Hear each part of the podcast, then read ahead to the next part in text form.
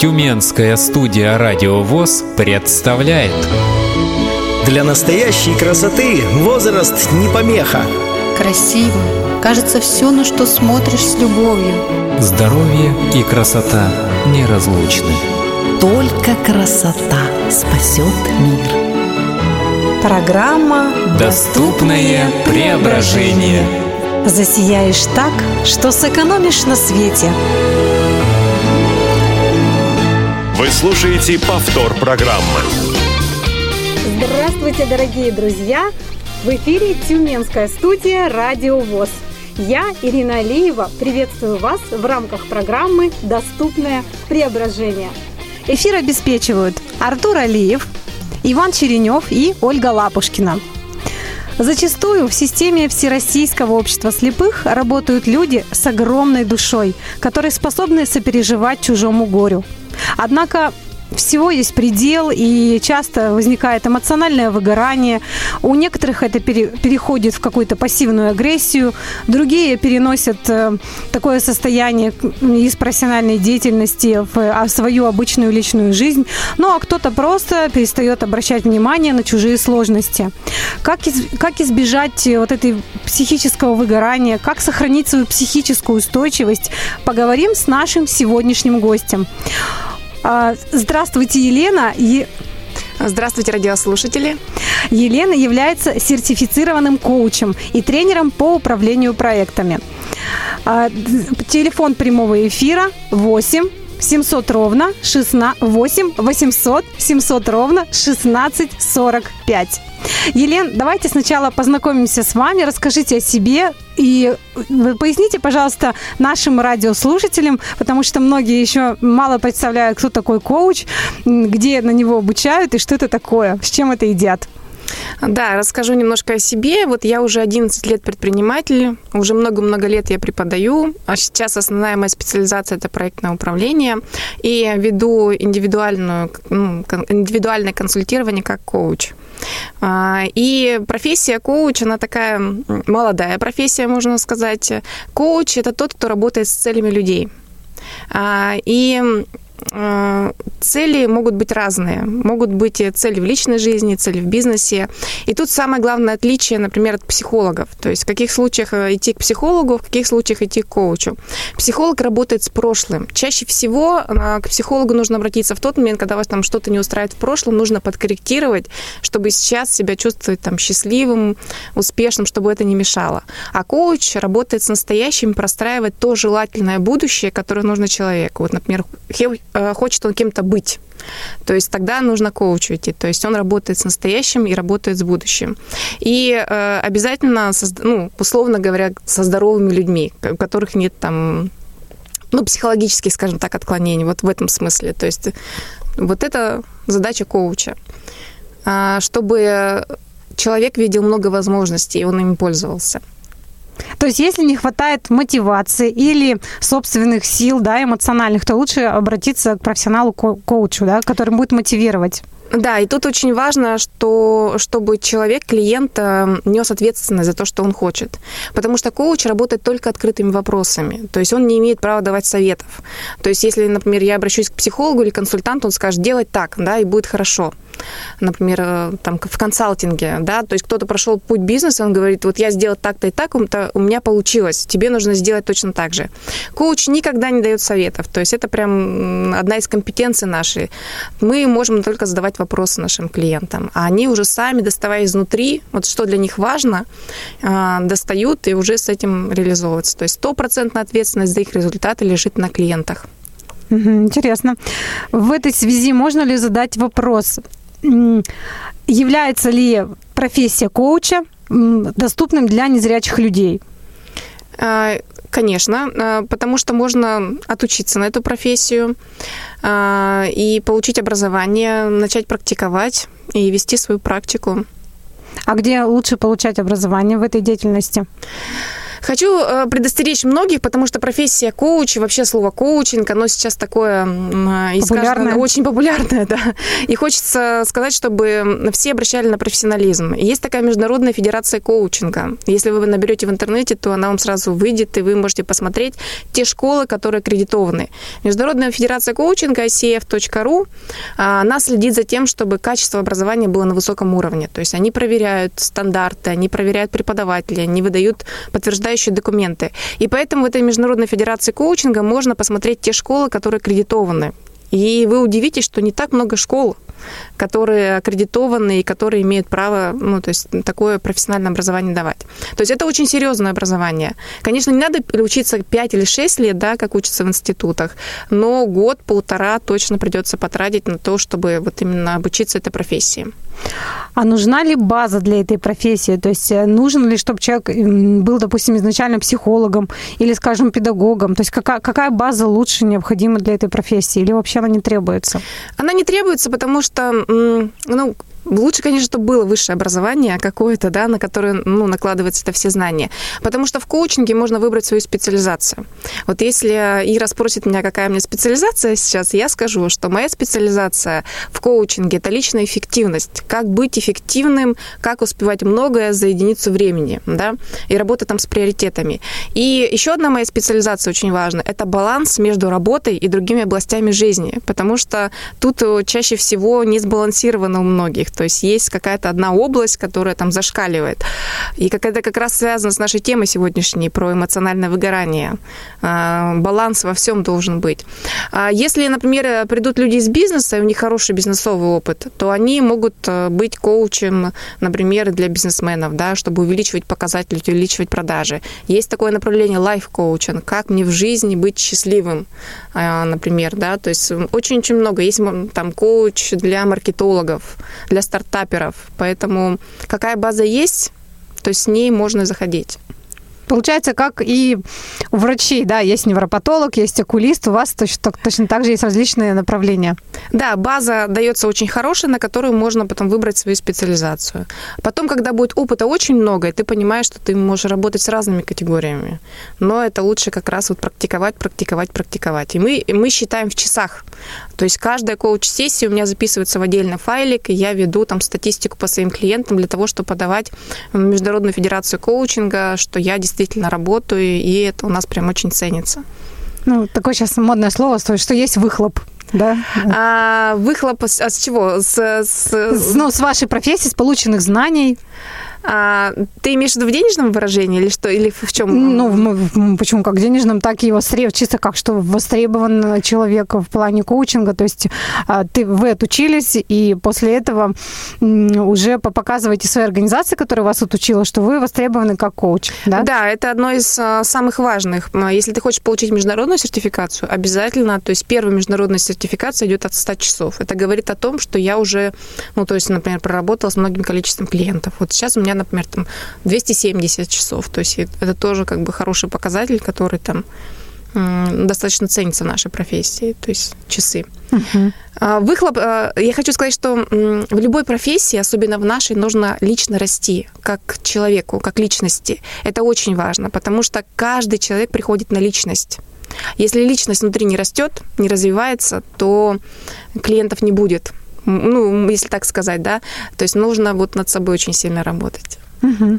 Ну, мы немножко отвлеклись от нашей основной темы, но я думаю, что это полезно будет нашим радиослушателям, поскольку всегда у незрячего человека очень остро, остро стоит вопрос по, по выбору профессии, а это, как мне кажется, достаточно интересное направление, которое мы, каждый из вас можем освоить, э, если есть э, данный интерес.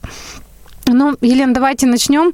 Касаемо вот нашей специфики Всероссийского общества слепых, действительно, у нас э, в нашей системе работают как незрячие люди с незрячими людьми, так и приходят абсолютно здоровые люди зрячие, которые, там, скажем, работают либо секретарями, либо ведущими специалистами и ежедневно взаимодействуют с нами, с инвалидами по зрению. А это тяжело. То есть как, что вы можете им посоветовать? Э, как, может быть, защищаться или просто ну, какие-то советы, чтобы люди не воспринимали нас, эм, ну, как обычных не то чтобы людей, ну, как с этим справляться? То есть вы как человек со стороны, как вы нас воспринимаете? И что в этом случае лучше, какие барьеры перед собой ставить, чтобы лишнего на себя не взять? Очень хороший вопрос, мне прям очень нравится. Ко мне, кстати, очень часто на, на обучение приходят э, разные люди, поэтому мне тоже, например, как тренеру нужно быть э, в определенном настрое. Если я буду слишком погружаться во что-то, да, то есть человек пришел в плохом настроении или там что-то у него было, то я не донесу свою информацию, и человек не услышит ее, да, а ему это важно, или он, например, заплатил за это деньги. А, э, можно скажу с точки зрения своей профессии? У нас есть очень важная компетенция, которую мы должны развивать. Она называется коуч-позиция. Сейчас объясню, что это такое, потому что немножко непонятно. А вы потом примените на себя. Например, коуч-позиция – это когда я немножко отстраненно смотрю на все, что происходит. Я вижу это чуть-чуть издалека, не вовлекаюсь в то, что происходит там в эмоции, там, а, в то, что у меня там, может быть, случилось что-то за день, и тогда я более эффективная. Можно такую метафору привести. Например, когда мы готовим суп, а, мы, когда будем внутри супа, мы ничего не увидим, то есть мы будем вариться в этом, да, то есть, а когда мы кидаем ингредиенты, то можем посмотреть, где досолить, э, где там доперчить, где там еще чего добавить, тогда суп получается вкусным. Когда мы будем внутри булькать вот в этой жиже, то есть мы не будем эффективными. Поэтому вот я рекомендую немножко, то есть эм, не ставить, как защиту, можно даже такое слово применить, немножко входить в определенное состояние. Когда ты входишь в это состояние, чуть-чуть отстраненного, но в эмпатии какой-то к человеку, тогда ты более эффективен. А если ты будешь вовлекаться в эмоции, в чувства, в переживания, то ты не поможешь, не поддержишь, не дашь консультацию ту, которую нужно а, не знаю, как это отзывается, Ира, у вас, да. Но вот обычно, вот, то есть я вхожу в определенное состояние коуч позиции, тогда я более эффективна. Ну, Елена, мне кажется, что это достаточно легко на словах.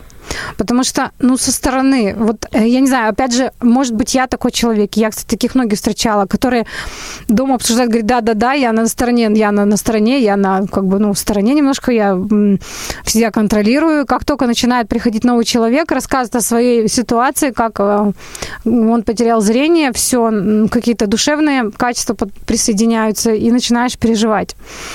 Этому надо, наверное, учиться, и, может, какие-то упражнения есть. У меня есть свои упражнения, которые я делала, не знаю, может быть, кто-то слышал про такую технику якорения, например, то есть я а, себе проиграла такую ситуацию, когда мне нужно, например, я сильно волнуюсь, мне нужно выходить, например, на обучение или там выходить, на, знакомиться с новым клиентом, то есть я, например, просто руки складываю определенным образом, то есть замочек, и я вхожу в состояние. И можно попробовать потренироваться. Например, вы знаете, что у вас какой-то будет там сложный посетитель, и вы можете, там, представляя его, потренироваться, например, может быть, вы какую-то позу принимаете, может быть, вы какое-то там упражнение делаете, может быть, там кто-то делает, например, щелчок, да, то есть и он включается, входит в какое-то состояние. Поэтому э, это можно заикарить. Несколько раз это проиграв, мозг будет воспринимать это уже как реальность. И потом, например, делая этот щелчок, то есть вы будете входить в это состояние. Как я, например, складываю руки э, там, э, там определенным образом, я вхожу в состояние состояние, когда я уже не такая эмоциональная. Поэтому это простой способ, который можно тренировать. В, в этой связи мне пришла такая информация в голову. Вот если получается, что делать... Вот щелчок мне очень понравилось, да. Вот лично в моем сознании надо бы что-то переключило, потому что даже вот вы сейчас произвели это действие, и как-то оно сразу по-другому стало думаться. Но ведь бывает так, что это неконтролируемый процесс. Вот все-таки это неконтролируемый процесс, потому что э, люди, вот э, я не знаю, конечно, вот бывает так, что человек сидит, работает. Я знаю, как это в Всероссийском обществе слепых, и люди идут потоком, их много.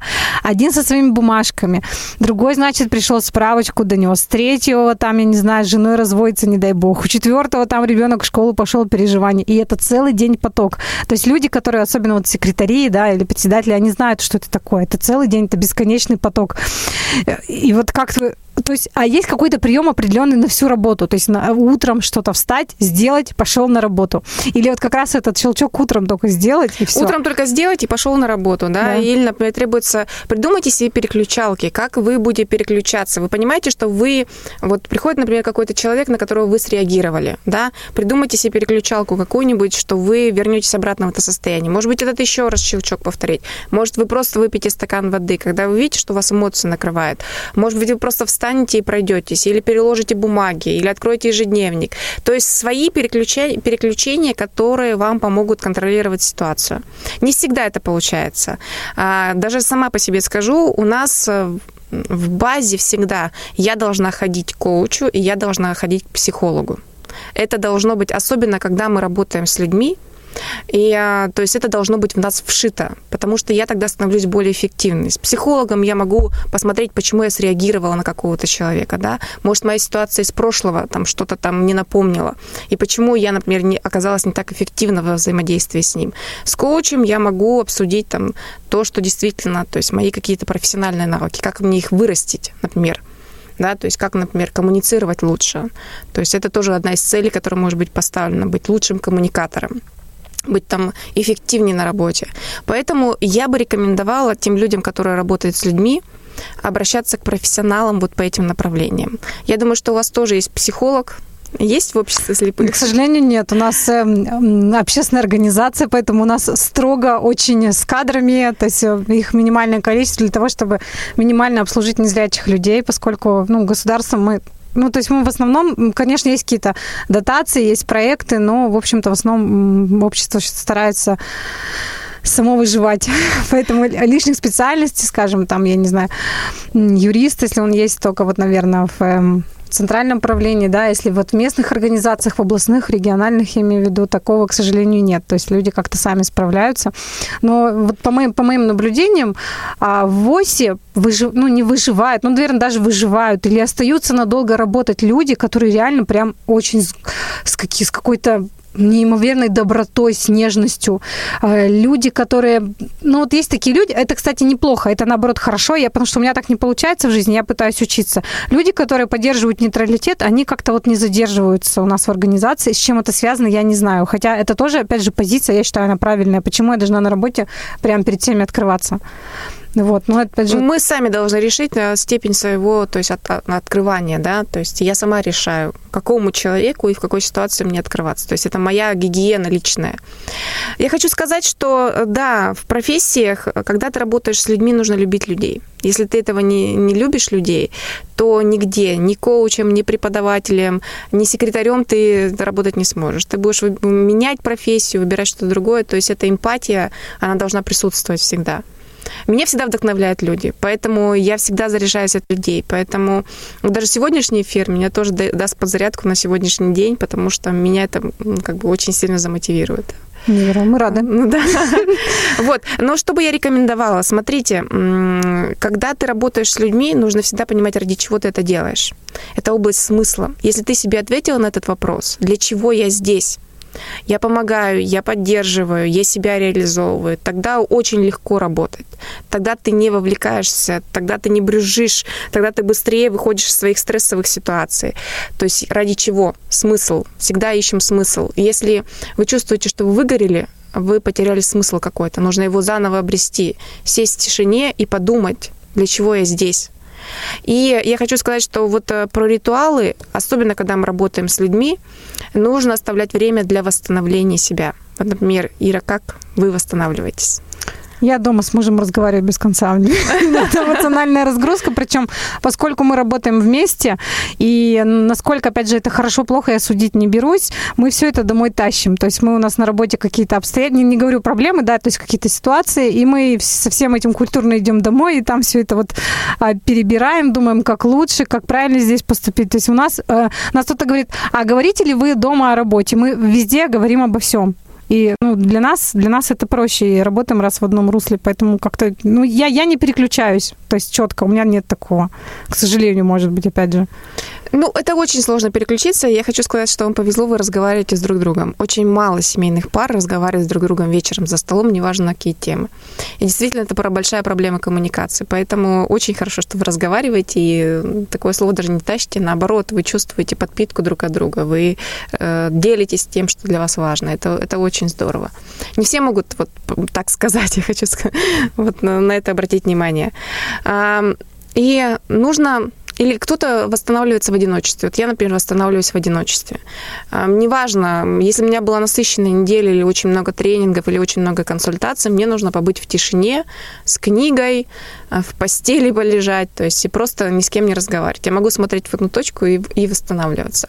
То есть вот интроверт как раз просыпается в это время, да? Да, у меня, кстати, проводили, есть такие психологические тесты, у меня 50% я экстраверт, как раз на обучениях, на тренингах, то есть я меняюсь и совершенно становлюсь другим человеком. А вот дома мне нужно восстановить силы, подуспокоиться, у меня даже речь очень замедленная становится, то есть я вот такая очень так э, разбалансированная. И после тяжелых тренингов, когда бывают большие группы или сложные группы, то есть я всегда гуляю. То есть я очень хожу много пешком, это мне помогает. Поэтому какие способы выберете вы, потому что нужно знать, что тебя восстанавливает. Если ты нашел свое восстановление, кто-то, может быть, крестиком будет вышивать, кто-то бегом занимается, кто-то в спортзал, кто-то книжку откроет, кто-то сериал посмотрит. Кстати, я всегда вспоминаю свою маму, когда были вот эти популярные мыльные оперы, она всегда говорила, вот полчаса я сажусь, смотрю эту рабыню Зару, меня не трогать, и я вот, у меня как раз переключалка. Релакс. Я, релакс, да, я пришла с работы для того, чтобы потом окунуться в домашнюю работу, ее а, там 20 лет назад было еще больше, чем сейчас, да, то есть вот для нее был такой релакс. Угу. Дорогие радиослушатели, мы прерываемся на музыкальную паузу и после этого вернемся к вам. Слушаем. Слушаем.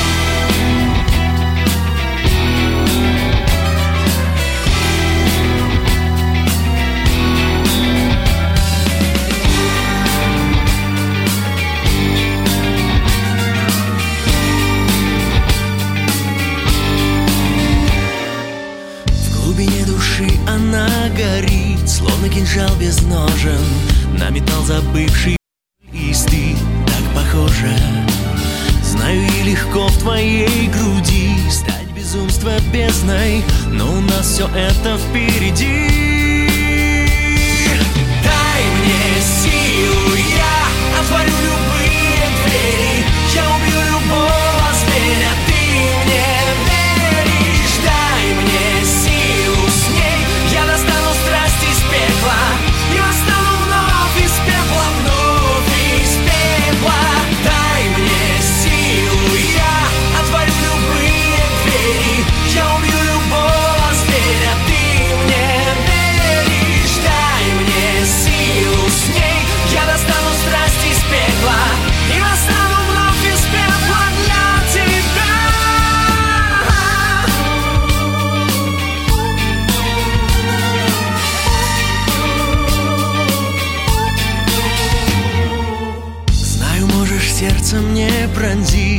ласковым нежным взглядом. Вижу эту тайну не раскрыть и не надо Заструится звездный млечный путь под твоей кожей. В эту ночь вдвоем нам не уснуть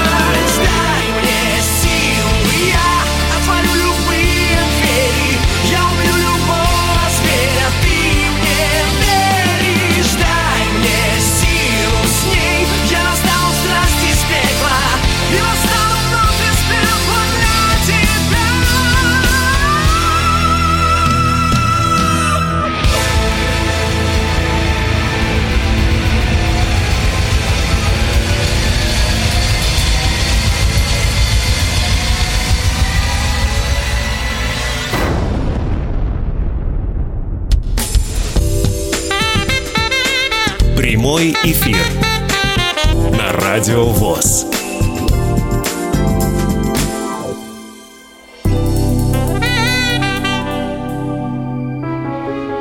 Тюменская студия «Радио ВОЗ» представляет Для настоящей красоты возраст не помеха. Красиво. Кажется, все, на что смотришь с любовью. Здоровье и красота неразлучны. Только красота спасет мир. Программа Доступное преображение. «Засияешь так, что сэкономишь на свете». Вы слушаете повтор программы. Здравствуйте еще раз, дорогие радиослушатели. Мы продолжаем прямой эфир из Тюменской студии «Радио ВОЗ». Сегодня у нас в гостях сертифицированный коуч Елена Рукавишникова. А, Мы до, эфира говорили о том, как э, людям, которые работают в системе Всероссийского общества слепых, справля, э, справляться со своими негативными эмоциями по отношению к незрячим людям. А, Ведь инвалиды по зрению, они в- временами начинают вешать свои, ну не вешать, скажем так, а делиться своими сложными ситуациями с сотрудниками ВОЗ. И как с этим справиться, как не допустить эмоционального выгорания, как сохранить свою эмоциональную устойчивость. Об этом мы сегодня говорим. Э, Лен, вы до эфира рассказывали о том, что можно, допустим, какие-то упражнения для себя или какие-то действия придумать, чтобы переключаться, чтобы абстрагироваться в данный, в данный момент от ситуации, которые пытается донести до вас человек. Вот, возможно, это будет щелчок, возможно, какие-то действия руками, ам, с, допустим, может быть, я не знаю, перекрещивание ног и так далее, и так далее. Можно ли что-то подобное делать дома? Да, конечно, можно. Например, э, у меня иногда бывают такие ситуации, когда, ну, и с мужем могут быть проблемы, да, и дети могут себя вести там не так, как ты хочешь. И там, э, например, вот у меня, у меня была ситуация, когда мне нужно было очень часто ходить в суды, и мы с мамой немножко там в этот период очень сильно конфликтовали. То есть как-то так вот случилось. С мужем как-то мы конфликтовали. И вот э, про тот жест, про который я говорила, я обычно для на них это все тренировала для того, чтобы ну, быть более эффективным. Например, ты заходишь в, там, в суде, да, то есть тебе не нужно эмоции показывать своих, тебе нужно четко и по делу. Или дома, например, с детьми переключение. То есть я пришла, мама деловая, как переключиться? Ты можешь сделать, сказать себе, я делаю шаг через порог, да, и я уже тут мама домашняя. То есть я не нужна мама строгая, которая там была педагогом, учителем, или там на работе там вела какие-то там сложные задания. То есть тебе нужна обычная мама, и то есть мы вот так, я, я переключаюсь. Или, например, с детьми, я говорю, например, там, дети, я устала, мне требуется, например, какое-то время брать себе паузы. И у нас есть с ними определенные договоренности, что, например, то есть я беру себе какую-то паузу, там 10-15 минут, я переключаюсь, и потом мы с ними начинаем обсуждать их там дела, проблемы, разговариваем очень много. Я зачастую, у меня есть такое действие, может, поделюсь с кем-то. М, Часто, поскольку я девушка, у меня такие достаточно, ну, не очень большие, но острые накатки. Поэтому если я хочу прям поругаться с человеком, или даже когда мы с мужем спорим, и чтобы не входить в, конфликт- в конфликтную ситуацию, я очень-очень крепко сжигаю, ку- сжимаю кулачки, чтобы мне прям от ногтей прям вот было больно ладоням. Вот, и такая вот какая-то немножко боль, она меня притормаживает, останавливает, потому что агрессию как раз она выливается в кулаки. То же самое я раньше делала своим маленьким ребенком. У меня очень подвижный сын. Я думаю, что у 90% родителей такие дети. Вот, и э, детей, детей бить нельзя, да, то есть э, ст- стараться физически какие-то действия к ним не, при- не применять, я стараюсь этого не делать. И да, д- дабы вот опять же вылить свою агрессию, я просто, ну просто вот кулак брала и стукала хоть обо что, что вот у меня м, попадется вот, ну, под руки. Это может быть подушка, может быть диван, а даже иногда и стена. Но факт в том, что злость сразу пропадает, какой-то негатив. Э, Можно, не можно, как... Или, или это Почему, уже почему перебор? бы и нет? А, Ну, самое главное, себе плохого не как бы Не покалечить. себя не покалечить, да, и чтобы ну, для других это объяснить, да, почему я так делаю, чтобы другие там понимали. Э, Я на самом деле за то, вот я сейчас получаю психологическое образование, нужно все свои эмоции уметь выражать. Если ты не выражаешь эмоции, то действительно болезнь тебя настигнут. Если ты постоянно себя блокируешь, контролируешь, что тебе нужно быть тут правильной, тут правильной мамой, тут хорошим работником. То есть ничего хорошего из этого не, ну, не получится. То есть все равно они потом найдут выплеск большой. Или там депрессия, или там какая-то агрессия очень сильная, которую долго подавляли. Лучше придумать для себя такие экологичные способы. Например, проговаривание эмоций. Я злюсь, потому что... Вот мы с детьми очень часто... Я, то есть последние два года у меня прям есть табличка по эмоциям. И я прям доставляла, доставала эту табличку и читала, какая сейчас эмоция меня настигает. Например, гнев у меня сейчас. Как его экологично выразить? Если гнев э, вовремя там с ним не отработать, то он как волной тебя накроет, и потом разбегайтесь, люди. А, например, я сейчас гневаюсь, потому что то-то, то-то. И вот мы с детьми даже учимся проговаривать. Сначала я училась, например, про злость. Потом, когда негативные эмоции ты отрабатываешь, потом очень много часто, например, позитивных приходит. Вот. То есть, получается, женская истерика, она имеет место быть, да? То есть она, возможно, нужна и для здоровья каким-то образом. Да, нужно, э, если вы понимаете, что у вас много злости накопилось, там, съездите в лес, э, прокричитесь дома, это тоже нужно. Например, раньше у меня были очень подавленные эмоции, то есть я какую-то злость э, не выражала, они у меня на уровне горла вставали, и потом начинали булькать мои эмоции. Когда я стала проговаривать значимым для меня людям, которым я не могла проговорить вот эти эмоции, например, маме, мужу, там, детям, что у меня, например, я злюсь на вас сейчас, или там мне что-то не нравится, то есть вот свои границы показывая, то э, у меня это все прошло. Психосоматика в действии, я очень как бы верю, что и психолог, и врач должен работать. Если у тебя что-то не так, э, работайте в паре с психологом, это очень хорошо, то есть очень будет поддерживать. Эмоции очень сильно нужно учиться выражать. Ну или, как говорит мой муж, надо все равно сначала с, ну, с головы начинать. То есть там порядок мысли привести, а потом уже и смотреть своим здоровьем. Очень правильные слова, я очень поддерживаю. Да, таракашек нужно всех своих знать, рассадить по именам, как они себя ведут. Вот, э, поэтому очень, очень это важно. А зачем, ну вот, нет, не зачем, нет, неправильно поставила вопрос.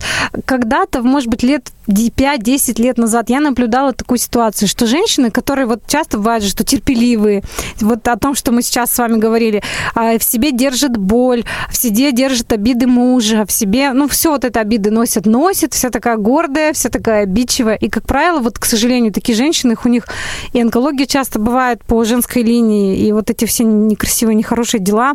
А вот женщины как раз, которые такие, вот а, там, я не знаю, на, на выплеске всегда, у них все хорошо, они по врачам, собственно говоря, не ходят. А так вот бывает, что вот человек терпел-терпел, хоп, ушел, его уже в жизни нет. То есть это, наверное, вот здесь оно вот э, в, в этой параллели мы сейчас, наверное, как раз и говорили, да, о том, что да. эмоции-то все равно надо куда-то выплеск этот девать. И обиду с собой, давно уже об этом уже говорят, что обиду носить себе нельзя, и, в принципе, обижаться нельзя. Вот наша с вами, Елена, э, общая знакомая Мария Шумасова, угу. она научила меня не обижаться. То есть к чему, к чему эти обиды? То есть они ни, ни для кого ничего хорошо не делают. То есть нужно просто разбираться в ситуации, о том, опять же, что вот сейчас акцентировалось внимание, да, что нужно разобраться с человеком, прийти ему об этом сказать сказать, а смысл? Если не получается экологично разобраться, да, то есть, например, не всем я могу сказать, какой он там для меня там плохой человек, да, угу. а, сделайте это на бумаге, проговорите просто, сядьте перед зеркалом, игрушку перед собой посадите. Вот э, я учусь в э, психодраме, мы с игрушками играем, да, то есть кого-то садим на роль человека игрушку, да, и ему учимся выговаривать. Поверьте, даже игрушки не могут сказать а, какие-то там, то, что там для мамы накопилось или там мужу накопилось. И мы на, на игрушках даже учимся, то есть выговаривать то, что нам не устраивает. Я хочу сказать, что э, раньше, может быть, да, такая женщина, которая все может, э, которая может там и дома порядок содержать, и, да, и которая там идеально на работе, идеально с детьми, такого не бывает. А, нужно быть не идеальной, нужно себя чувствовать. Вот хочу я сейчас поспать, нужно это мне, то есть лучше лечь и поспать. Тогда будет, вот, например, я своим сыновьям говорю, я лучше полежу, но я буду для вас вот более экологичной мамой. Потом мы меньше будем ругаться, они уже как-то с пониманием к этому относятся. Если мне хочется сейчас погулять, лучше это сделать. Хочется собой заняться, лучше это сделать.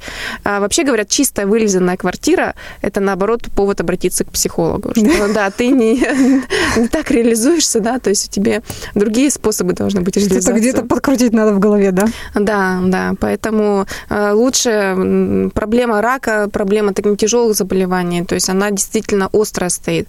Это как раз вот невыраженные эмоции. То есть лучше их выражать, лучше их знать, лучше там понимать. И там на бумаге, там, если даже кто-то умер, то лучше ему высказать, э, там на бумаге написать, сжечь, там э, пепел развеять. То есть это все хорошо работает.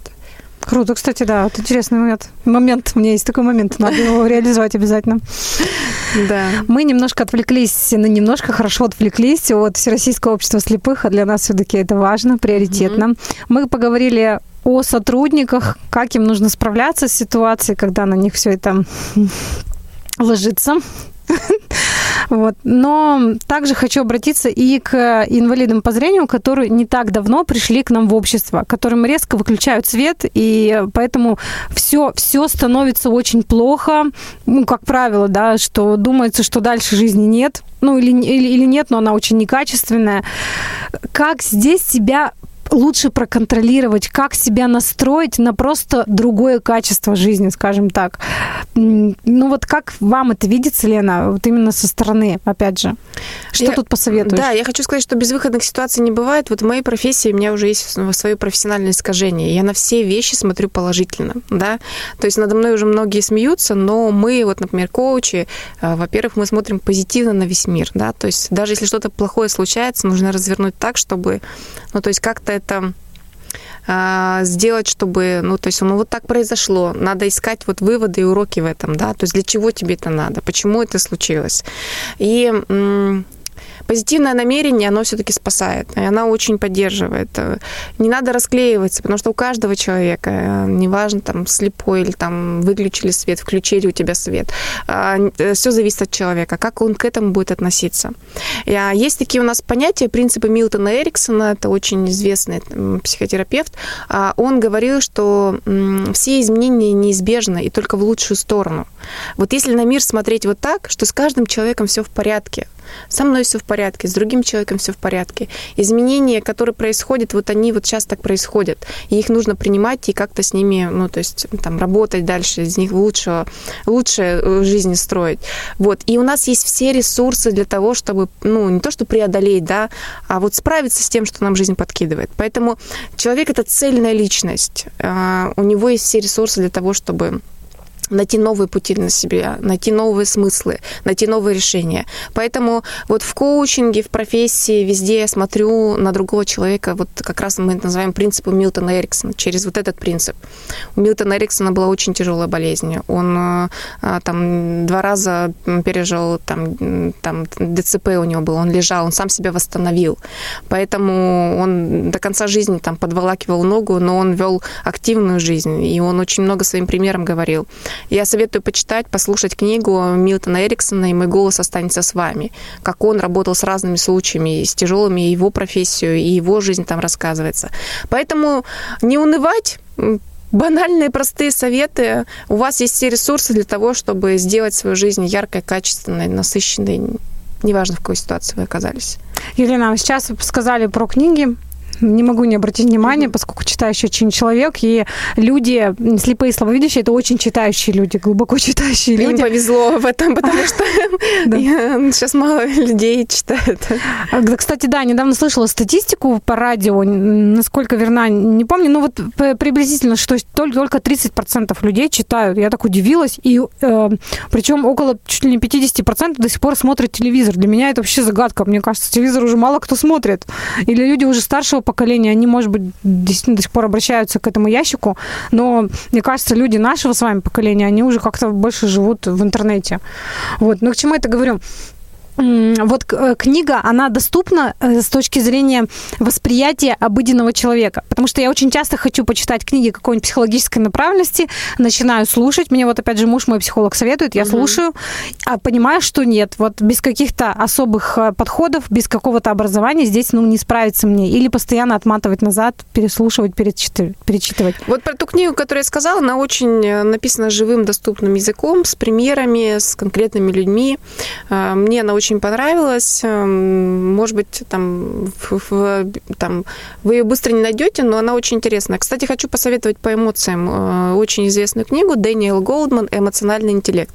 Очень классная книга, которая поможет вам разобраться. И она покажет вам, как, э, как нужно, почему, если мы не контролируем и не понимаем, не отслеживаем у других эмоции, то нам очень сложно в этом мире существовать. Вообще про книги я хочу сказать, что сейчас э, должно быть уже такое понятие, как популярная психология, такая, Ну, которая... это и раньше понятие было. Да, но я хочу сказать, что у нас был большой пробел в этом, да, может быть, там 20-30 лет назад читали только Дейла Карнеги, Да, и да, да, то да. вот... э, Этот хороший да, Талмуд, я помню, был, я все вычитала от корки Да, потому что он действительно... Ну, больше ничего не было, Лена. Да, тогда. больше ничего не было. Сейчас все-таки нужно просвещаться, берите там популярную психологию, читайте. Не надо. Понятно, что есть книги специализированные, но сейчас очень много популярной психологии, которая вам поможет вообще переосмыслить свою жизнь. Причем не нужно начинать с Дейла Карнеги. Я когда прочитала, мне было 15 или 16 лет, мне тетя подарила этот Талмуд. Я почитала. И так этот юношеский максимализм, он всегда зашкаливает, а тут просто там уже у него везде вот это «я для меня мне». Я хочу это, разумеется, хорошо, но не с, призмой как раз вот этого подросткового максимализма. Наверное. Ну, должна быть экология какая-то. Экология, я подразумеваю то, что не только там я, да, а вот видеть и других людей вокруг, да, то есть понимать, что они чувствуют в этот момент. Это американская же модель, да, Да, то есть да. я, я, я и я, да, то есть я, я, яколки такие, да, а вот тут как раз вот экология про то, что чтобы и другим с тобой тоже было близким для тебя людям хорошо. Еще, может быть, Лена, какие-то книги посоветуете? Потому что действительно у нас люди очень читающие. Может быть, какая-то правильная литература, она нас а, направит на другие мысли. А, Я на самом деле очень много читаю. Вот если сейчас кому-то будет интересно, а, есть такая библиотека Сбербанка. Не знаю, Ира, вы слышали? Нет? Нет. Сбербанк вы- выпускает для менеджеров там Герман Греф подобрал сейчас было 70 книг, которые он рекомендовал почитать каждому менеджеру своему в Сбербанке.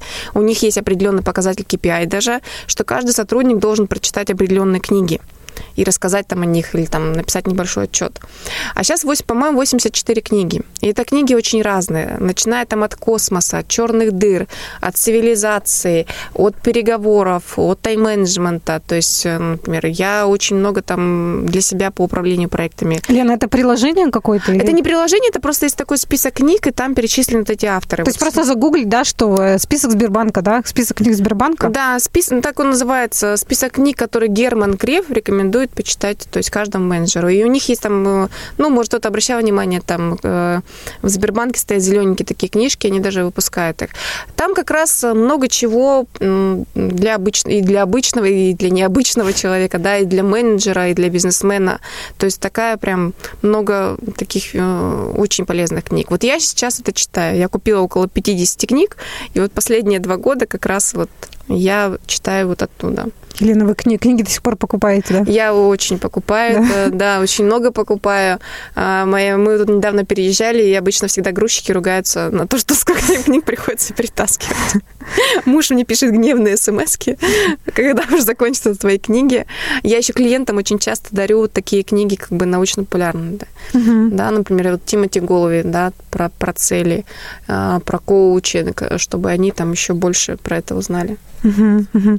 Ну, в нашем случае, м, дорогие радиослушатели, нам нужно посмотреть а, в, спис, в списке какую-то книгу, да, которая понравится, и после этого можно ее а, просмотреть, а, если она у нас в нашем сервисе АВ3715 говорящих книг. Возможно, действительно многие книги озвучены. Причем я, кажется, вот эти фамилии там видела.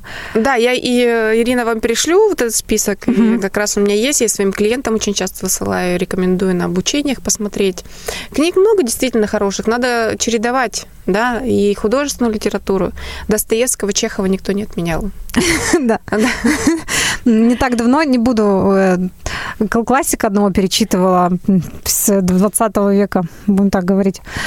И я раз по образованию филолог, я думала, что мне надо бы перечитать его. Но я очень... Мне было сложно это сделать. То есть в школе было чуть попроще. То ли сознание бы не было так закупорено, то ли тогда литературы столько не было. Но я вот с большим трудом перечитала и дочитала именно только потому, что мне было стыдно. Думаю, ну я же психолог, ой, я же филолог, мне же Мгм. как бы надо все это знать, помнить. Ну, видимо, не, все пошло. Достоевский, кстати, вот есть такая категория у некоторых вот Достоевский идет хорошо, а у некоторых Толстой. И вот это, это, это полярные люди совершенно, как, как правило. То есть кому-то четко нравится Толстой, кому-то Достоевский. Вот я, кстати, еще возвращаясь к нашей теме, да, то, что когда же ну, что-то в жизни там серьезно происходит, серьезные такие изменения, они часто не положительно, обращайтесь к классической литературе. Там вы найдете для себя много, много, много всего такого полезного. Очень важный совет. Дорогие радиослушатели, наш прямой эфир заканчивается. Мы немножко ушли от основной темы, но думаю, все это будет полезно. Елена, мы очень надеемся, что вы нас посетите вновь. Было приятно с вами общаться. Скажите какие-нибудь теплые напоследок слова. Да, я хочу сказать, что слушайте себя, э, знайте, что вам нравится, что не нравится, тогда вот э, тема эмоционального выгорания вас не будет посещать. И знаете свои переключалки, знаете то, что вас восстанавливает, и тогда вот жизнь будет прекраснее. Спасибо. Благодарим за моральное и техническое обслуживание. Ам, Головной офис «Радио ВОЗ». Иван Черенев, Ольга Лапушкина и Артур Алиев сегодня обеспечивали нам эфир. До новых встреч, друзья! Тюменская студия «Радио ВОЗ» представляет Для настоящей красоты возраст не помеха. Красиво. Кажется, все, на что смотришь с любовью. «Здоровье и красота неразлучны». Только красота спасет мир. Программа Доступное преображение. «Засияешь так, что сэкономишь на свете».